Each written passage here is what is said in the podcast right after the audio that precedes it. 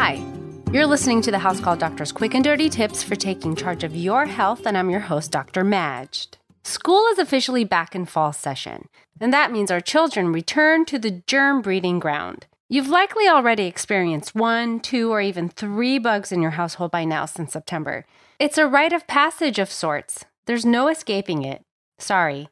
I have two rambunctious five year old identical twin girls, too, who take turns spreading the germs in our family, so I completely empathize, believe me. Like us, you and your family have likely already been plagued this season with the common cold virus or the flu virus or possibly even pink eye or whooping cough, which is a current epidemic in many parts of the country. All are previously covered House Call Doctor topics, but there are other bugs in the kingdom and one in particular that can make our skin crawl. No pun intended. Head lice. A five year old spunky little girl was brought in by dad for possible head lice to my clinic. The school nurse had called the parents and asked them to pick her up right away when the teacher spotted nits in her hair after finding her scratching away at her scalp. I want to go back to school, she says with excitement and fervor in my office. She tells me that she loves school because she gets to learn new things. It's hard to keep enthusiasm contained at home. Should she stay home or go back to school? Dad is frustrated as he had to take off from work to tend to this issue.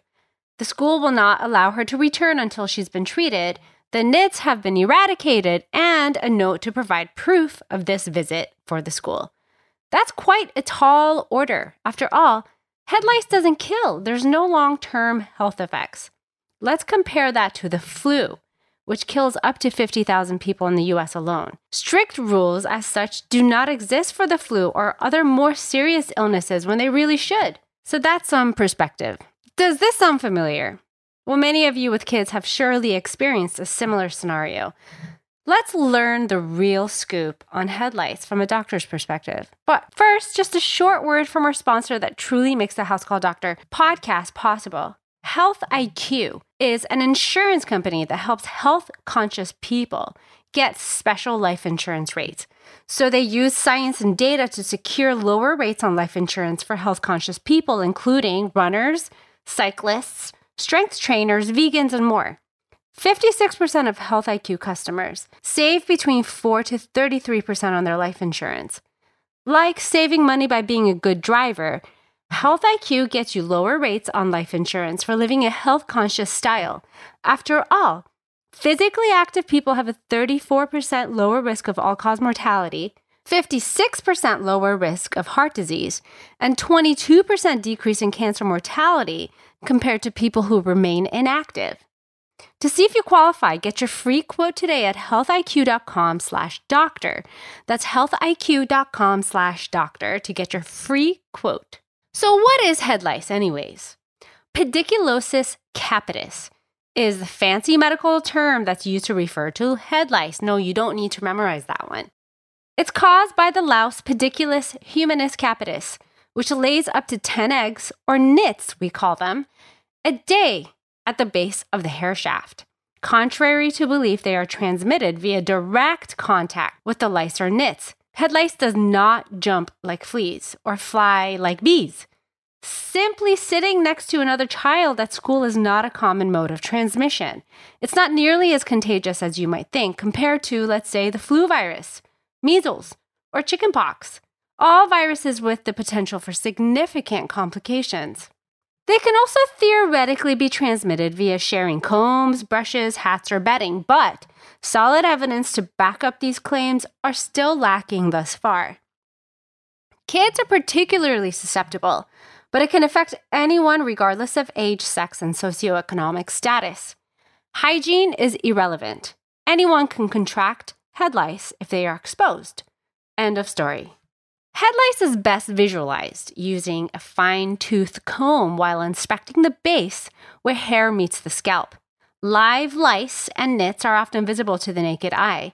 The lice are 2 to 3 millimeters in length, tiny, and are often white, gray, or less commonly darker in color. No special tests are really required for the diagnosis, though. Your doctor really should be able to diagnose this simply based on the exam. So, how can we get rid of head lice? Well, believe it or not, eradicating them is not typically complicated and certainly more efficient than the common cold or flu viruses.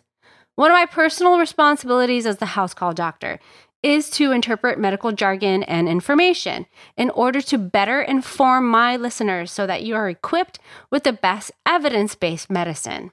And I take that very seriously. Like the super overhyped pink eye, head lice is up there with being one of the most stigmatized yet rather benign infectious processes. As I've shared with all of you prior, sometimes these more benign medical conditions are blown up way out of proportion in the media and within the community. Sure, head lice sounds gross, especially because they can be physically visualized, unlike microscopic bacteria and viruses. But there are many more ominous and more common bugs out there to be worried about than head lice. But by all means, don't ignore it either. So here are the top ways to treat head lice. Number one, topical permethrin. Believe it or not, treatment for head lice is available over the counter. Ask your pharmacist to show you the appropriate OTC formulas. Instead of applying it in the shower, use the sink in order to avoid exposure elsewhere. Permethrin should be the main active ingredient. And do not use any hair products like shampoos or conditioners prior to the application of the solution. Apply to dry hair and leave on for a minimum of 10 minutes, then rinse. And then repeat it in one week. This usually works for most people.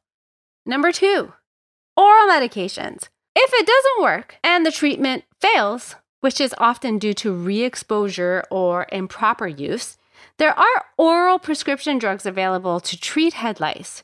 Examples include malathion and ivermectin, they do carry some notable, less desirable side effects, however, so they are not first line.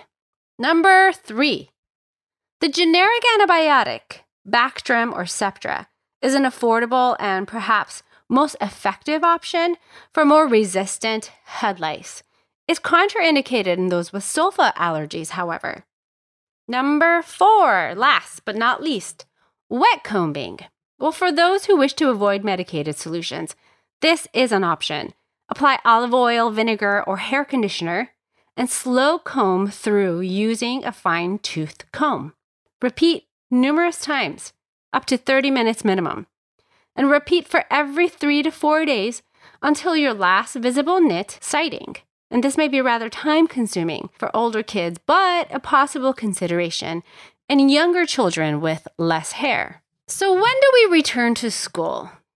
Similar to pink eye, where schools erroneously require a doctor's note and antibiotic drops, my goodness, despite the fact that pink eye is a virus, in order to return to school, those with head lice are often advised by schools to return to school once the nits are no longer visible.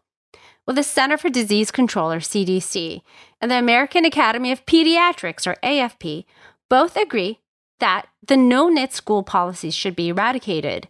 Kids should not be kept from attending school for having nits in their hair. Head lice is not a health hazard, and it requires direct contact with the hair and scalp in order for transmission to occur.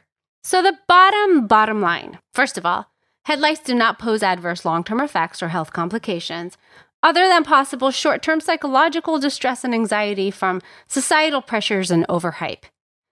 Also, it doesn't mean your child is dirty. No, please. Personal hygiene is not a factor in contracting head lice. Anyone can get it. And lastly, first line treatment is readily available, typically effective, is over the counter, and doesn't require a doctor's visit. In a nutshell, the only reason to see your doctor may be due to uncertainty around the diagnosis, or unfortunately, more often due to a school requirement, contributing to unnecessary missed school days, missed work days, and wages. So let's halt the propagation of archaic medical practices and protocols in schools. It's time that we dispel common medical myths and revise clearly outdated school policies that cause more harm than good. Share your ideas and learn more quick and dirty tips with us on the House Call Doctors Facebook, Twitter, and Pinterest pages. And if you learned anything here today, or if you just simply enjoy all things medical, you can also listen and subscribe to the House Call Doctor podcast on Apple Podcasts, Spotify, SoundCloud, and Stitcher. But please note that all content here is strictly for informational purposes only.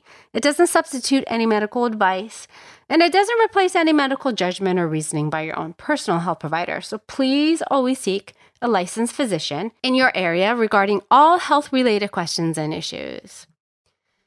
Well, thanks again for listening to another episode of the House Call Doctor. Stay healthy and catch you next time.